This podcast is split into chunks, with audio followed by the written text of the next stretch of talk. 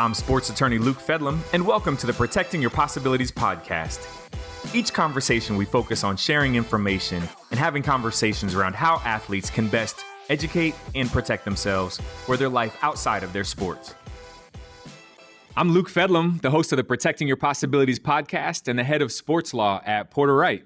And I am Jay Levine, the editor of the Antitrust Law Source podcast, and I am the co chair of our Antitrust and uh, Consumer Protection Group. And we are here today doing this joint podcast because there are times in the sports law world where things just overlap and come together.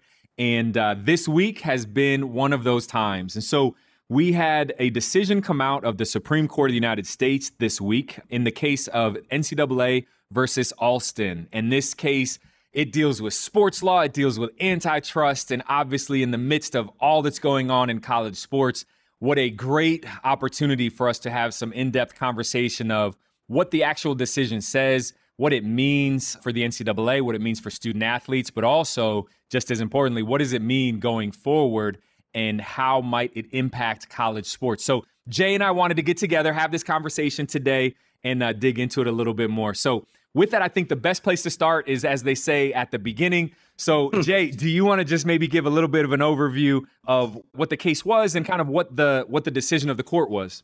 Sure. So uh, this case um, is actually a, a, few different cases put together and started several years ago, where a lot of uh, student athletes sued the NCAA over the NCAA's restriction on schools being able to compensate student athletes for Uh, education related expenses as well as for you know essentially any compensation. Ultimately the district court in the northern district of california up in san francisco essentially decided that the ncaa which is a its members are conferences that got together and violated the antitrust laws by agreeing on these rules limiting some compensation to student athletes but the interesting thing is the court sort of split the baby it decided that rules limiting compensation on education related expenses, things like scholarships for graduate or vocational schools, tutoring, and the like, that violated the antitrust laws. But other sort of non education related expenses, those rules can be understood as sort of promoting quote unquote amateurism. And that's what the NCAA offers is amateur collegiate sports.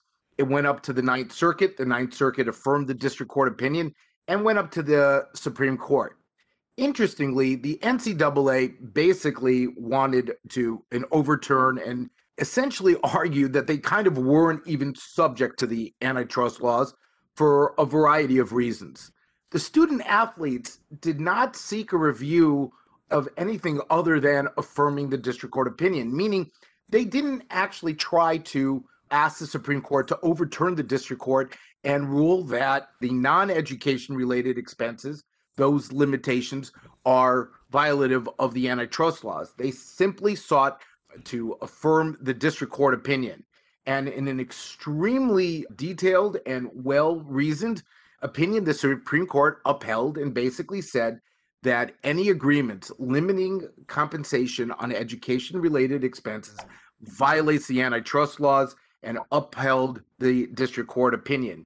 So that's where they are. Additionally, the there's a concurrence by Justice Kavanaugh, which is I'm sure we will get into it, but essentially scathing. And if I were the NCAA, would certainly have me quaking in my boots a little bit. But that's that's essentially the opinion and where we are now, and it's going to have ramifications. Exactly. Thanks for that overview, Jay. I think it's important to have a good, solid understanding of kind of how we got here, what the court actually said, and the impact that this is going to have on sports as we go forward. You know, it, it's interesting, right? Like a lot of times when you think about, you know, oral arguments, and the oral arguments for this case were back at the end of March and you you know you try to listen and, and try to determine what the court's going to do based on the questions that they ask you know it was interesting because it really seemed like the questions they were asking really went after the ncaa and then wow when you see this decision a unanimous decision to come out against the NCAA in this instance, I think, is big. But one of the things that I think is important to understand is the limited scope of this decision, right?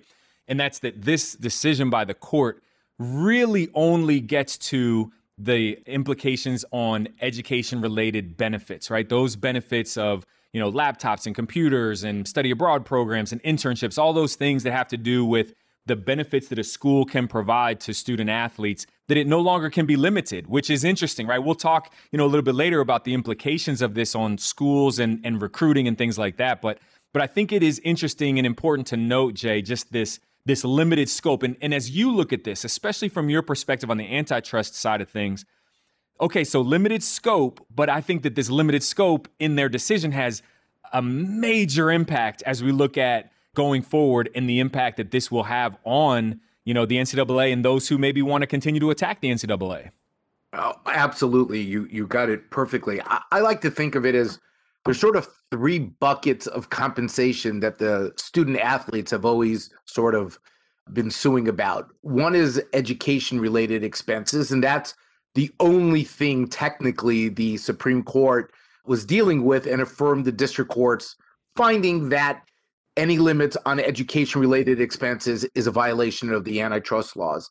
Then there's the name, image, and likeness, which there's been a lot of publicity about. You know, states are enacting laws that you can't restrict the student athlete's ability to market his or her name, image, or likeness. There's bills in Congress. There's, you know, everything. There's lawsuits about that. And then there's just sort of generally, what about just paying a kid to come to your school, just like we pay professional athletes to go. You know, I'm a Raiders fan. I think that's pretty well documented.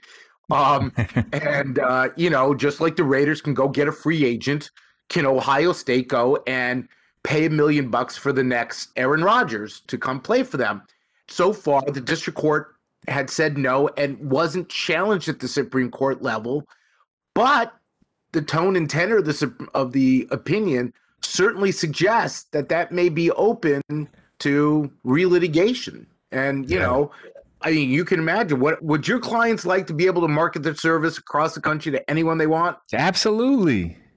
It's just it's mind-boggling if you think about it. It, it really is. It really is. And, and so when you when you think about it, it's it's like you know, I, I think one of the areas that that was really entertaining and interesting to me was Justice Kavanaugh's concurrence, right? Oh. This concurring opinion. I mean, come on, right? It it seems like to me, and and and I will tell you, and, and I think most uh, most of of my clients know I don't spend a lot of time reading Supreme Court decisions, right? I think that's uh, I did enough of that in law school. um, mm. in, in my day to day, I don't have to deal with it. But this was one that I just wanted to have my popcorn with me as I'm reading it because wow, he really set forth almost a challenge for others to come and take on the NCAA. I mean, am, am I wrong there? Right? I'm just reading one, you know, one aspect. He says, I add this concurring opinion. This is, you know, Justice Kavanaugh speaking. I add this concurring opinion to underscore that the NCAA's remaining compensation rules also raise serious questions under antitrust laws. Right? I mean, it seems like he's just begging, you know, for the next case. Right. Well, you and I guess some listeners know my background. I started off representing in, a firm that we represented football and basketball players, you know, suing the leagues for over, you know, restrictions on free agency and won and essentially where, you know, the restrictions in football on free agency were deemed to be an antitrust violation. And again, these issues, these are campaigns and you sometimes win bit by bit by bit. But I mean, Kavanaugh's concurrence just sort of brought a tears to my eyes. you know, there's just so much Another quote from him The NCAA's business model would be flatly illegal in almost any other industry in America.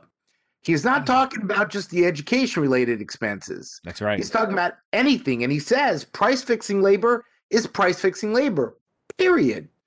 And, and to be honest, I think while his opinion is both well, his concurrence is both well written and sort of very strident, I think all he's really doing is frankly giving voice to the undercurrent in the majority opinion. The majority yes. opinion is very circumspect, saying we're we're only going to decide what's before us.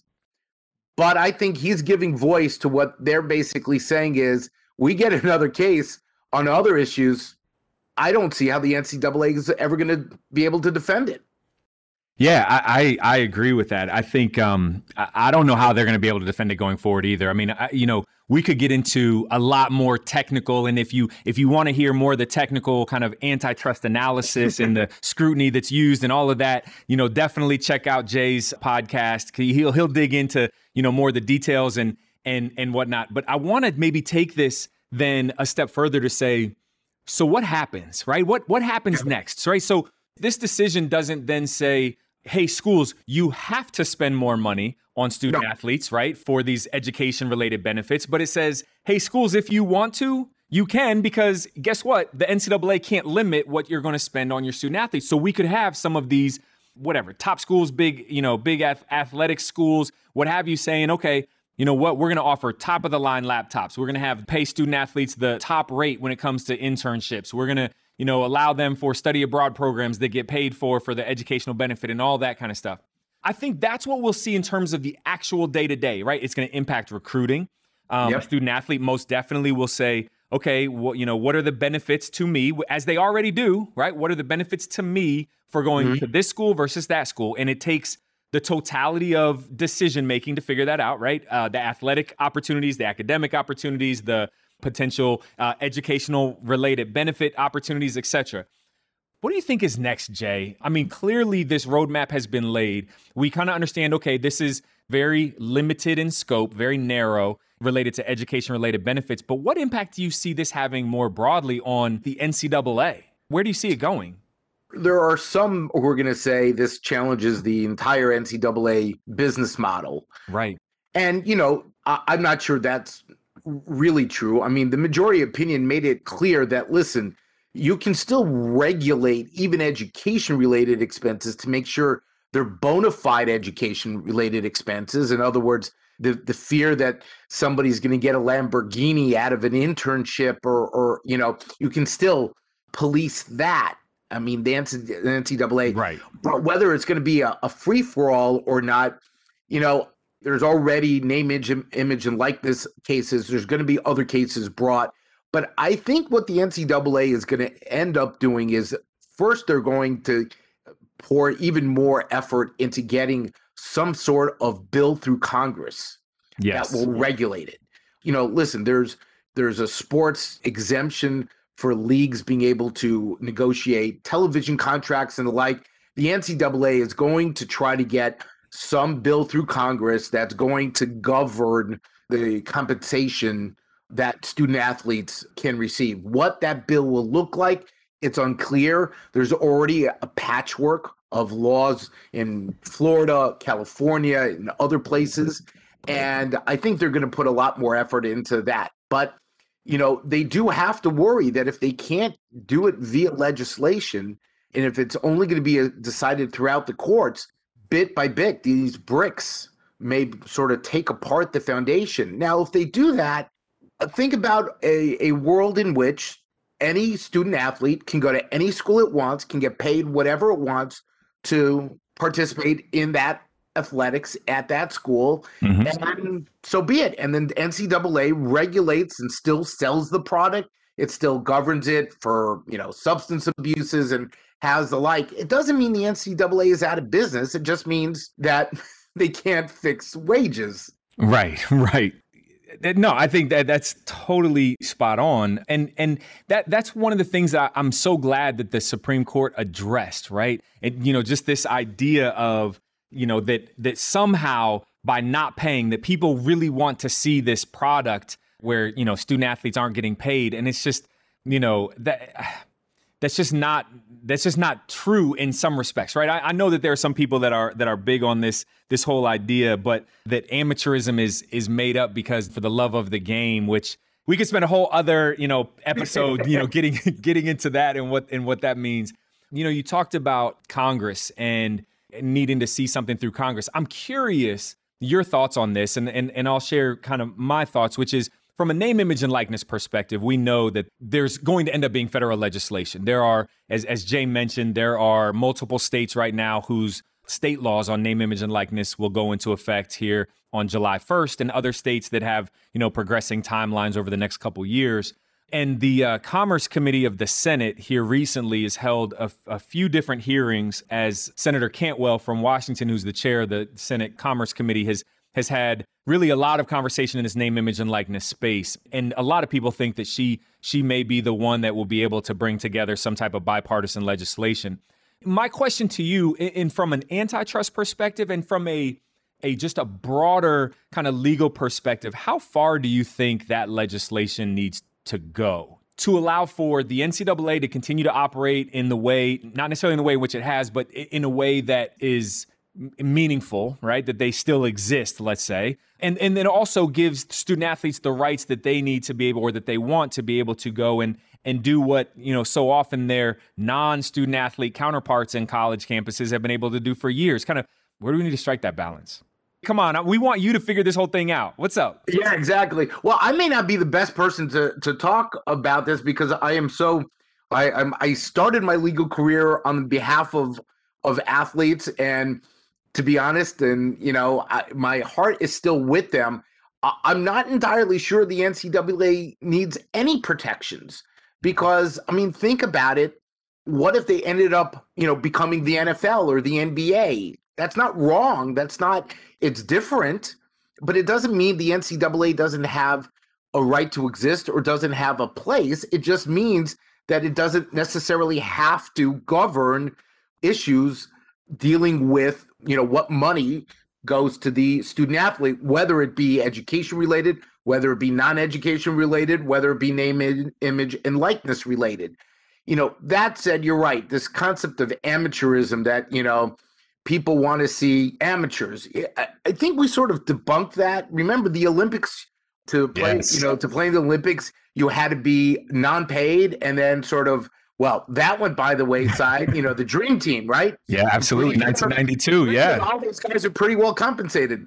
Yep. Um, they were professionals. So having professionals compete in what is otherwise a traditional amateur arena um, doesn't seem to harm the sport at all. The Olympics are as popular as ever. Maybe it got a little bit boring after the Dream Team, but just that's because of a talent issue. Uh, so I don't think the NCAA needs anything. That said, there may be enough enough demand on that side where I think Congress can give the NCAA some moderate policing functions in regards to compensation because you know I think Kavanaugh points this out just like every league comes out and says we need restrictions because competitive balance, right? Mm-hmm. We don't want the New York Yankees of the world, or we don't want the Dallas Cowboys of the world, who are the richest teams, to be able to just buy up all the talent. And so we have these collective bargaining agreements and the like. Well, it's entirely possible that a congressional framework would sort of allow for somebody to negotiate for maybe student athletes and maybe provide for salary cap type things and the like. There could be a regulatory framework that allows for at least Division One, Division Two, Division Three to be on the same competitive level without having the Ohio States or the Notre Dames of the world just uber dominating. But my preference is let the market dictate. Let's see how this plays out. Yeah. And uh, you know what happens when there's an entrenched you know, uh, institution. I, I, just don't see the NCAA giving up yet. That's right. They're, I don't see them giving up either. Um, and I will say this as a uh, diehard Eagles fan, I agree. We don't want the Dallas Cowboys of the world to be able to have a monopoly on everything. But but I will I will say though, you know, and, and Kavanaugh, I think uh, again, Justice Kavanaugh hits this right on the head. Your point earlier about the traditions of sports and and what makes the NCAA unique. And he says, you know, to be sure the NCAA and its member colleges maintain important traditions that have become part of the fabric of America. Game days in Tuscaloosa and South Bend, packed gyms and stores in Durham, men's and women's, you know, lacrosse championships on Memorial Day weekend, track and field meets in Eugene, the spring softball and baseball World Series in Oklahoma City and Omaha, and the list goes on. But those traditions alone cannot justify the NCAA's decision to build a massive money raising enterprise on the backs of student athletes who are not fairly compensated. And I think that right there just really kind of, you know, puts things into perspective that I think a lot of people would agree with. I think that we can find a way to balance the rights uh, and opportunities of student athletes along with the traditions of what people have come to love about college sports. And I don't think that what people have loved about college sports has anything to do with the athletes and whether they get paid or not. Athletes are going to compete for their opportunities and to be able to, again, maximize their opportunity and experience. And, and, and I'll say this this NCAA versus Alston case specifically, again, as we mentioned earlier, it, it's very limited, very narrow, and deals with education related benefits. Name, image, and likeness, while not dealt with directly in this case, name, image, and likeness deals with a student athlete being able to contract with a third party to license their name, image, and likeness and be compensated for it. In neither of those scenarios are we talking about schools paying their student athletes, right? What we're right. what we're talking about is a school being able to offer things from an academic and education related perspective and provide opportunities because guess what? Not all student athletes come from the same place. Not all student athletes go to college with a laptop or go to college with the things that they need to be successful, you know, outside of their sport and in the classroom, the student side of student athlete.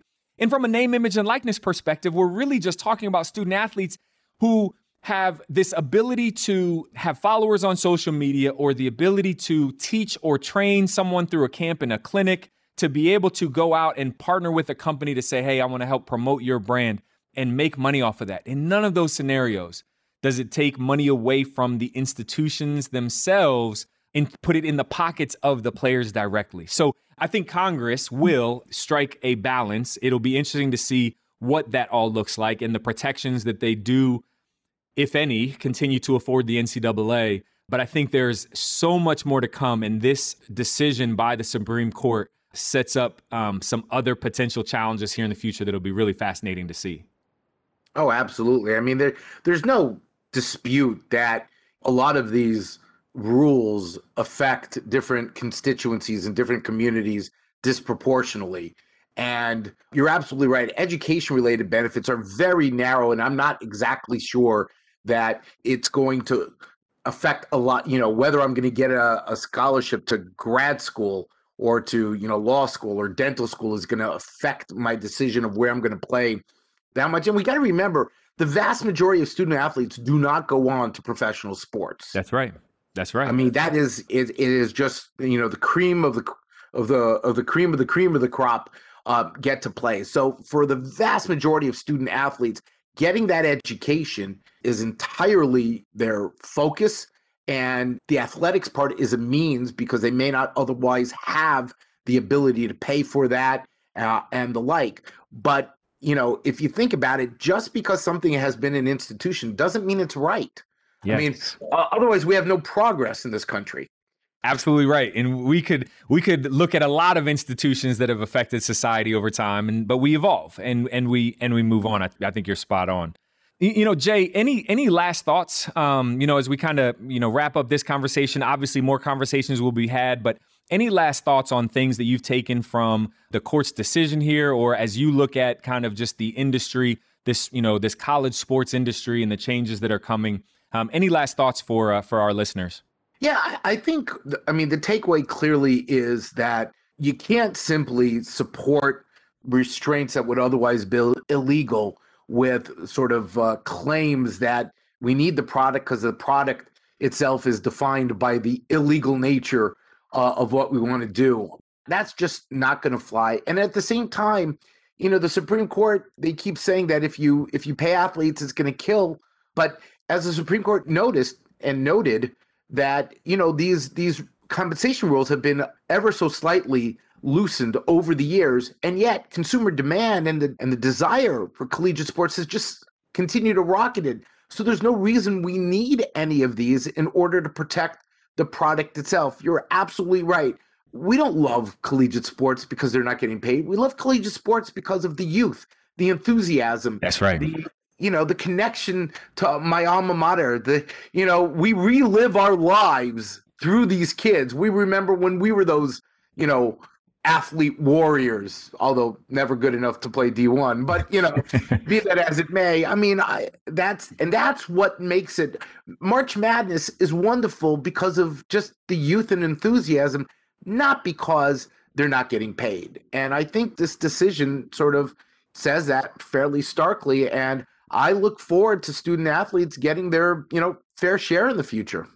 I agree wholeheartedly with you. And I think, you know, when we look at this and we if we take you know, even a step back and look at the last 10, 11, you know, 12 years and see the impact and and the changes that we're starting to see chip away at this institution that has really controlled so many, I mean, hundreds of thousands, millions of student athletes um, over the years. And now for student athletes to start being empowered, to start having opportunities for equity in this and not you know this whole idea of student athletes just you know making a windfall just for for being a student athlete at a school but for having the opportunity the having the opportunity to be able to start a business and earn compensation to receive education related benefits you know when they enter a school to me I think that this is the start of, or rather, the continuation of what we've seen recently in terms of player empowerment and student athletes, you know, finally getting some acknowledgement um,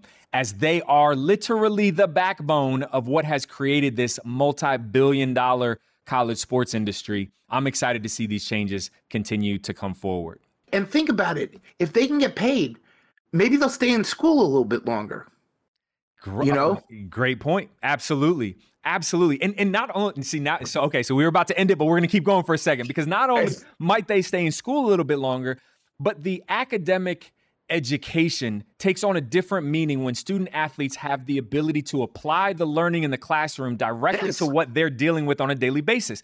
So, what I tell student athletes when I'm talking to them too is think about what classes do you have offered in at your college on digital storytelling, on marketing, on entrepreneurial finance, on starting a business, right? I mean, the list goes on and on. And if schools were smart about this, they would start taking across disciplines the courses that could impact student athletes who are engaging in name image and likeness or who have the opportunities that they want to you know seek how they can earn compensation and say hey here's a curriculum here are classes that you can take across these different areas that will help you and so to jay's point yes that may help help them may desire to stay in school longer because they can continue to earn compensation and when they and they know that they're part of the 98% that aren't going to go on to professional sports but now also I can take classes that I actually care about because I can apply the things I'm learning directly to what I'm right. doing. And when I think about social media marketing and influencing and all that kind of stuff, it has real world practical implications. And I did a podcast episode on the ethical imperative of educating our student athletes. And I just,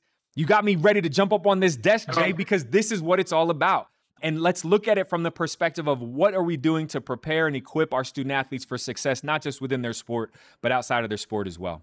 And think about how good college sports will be when you have, you know, people who don't feel that they have to leave school after the first year to cash in on the, on their talent. If they stay there 3 or 4 years, how good will that product be? How good will the pros be when they've got all of that seasoning in there, how good will it be when they've come out with a degree, when they've taken, as you said, all of these classes that mean something to them economics, management, data analytics, and, and all the like. And they've gotten the, they've been able to foster relationships, you know, for three or four years in school among their peers, with their professors.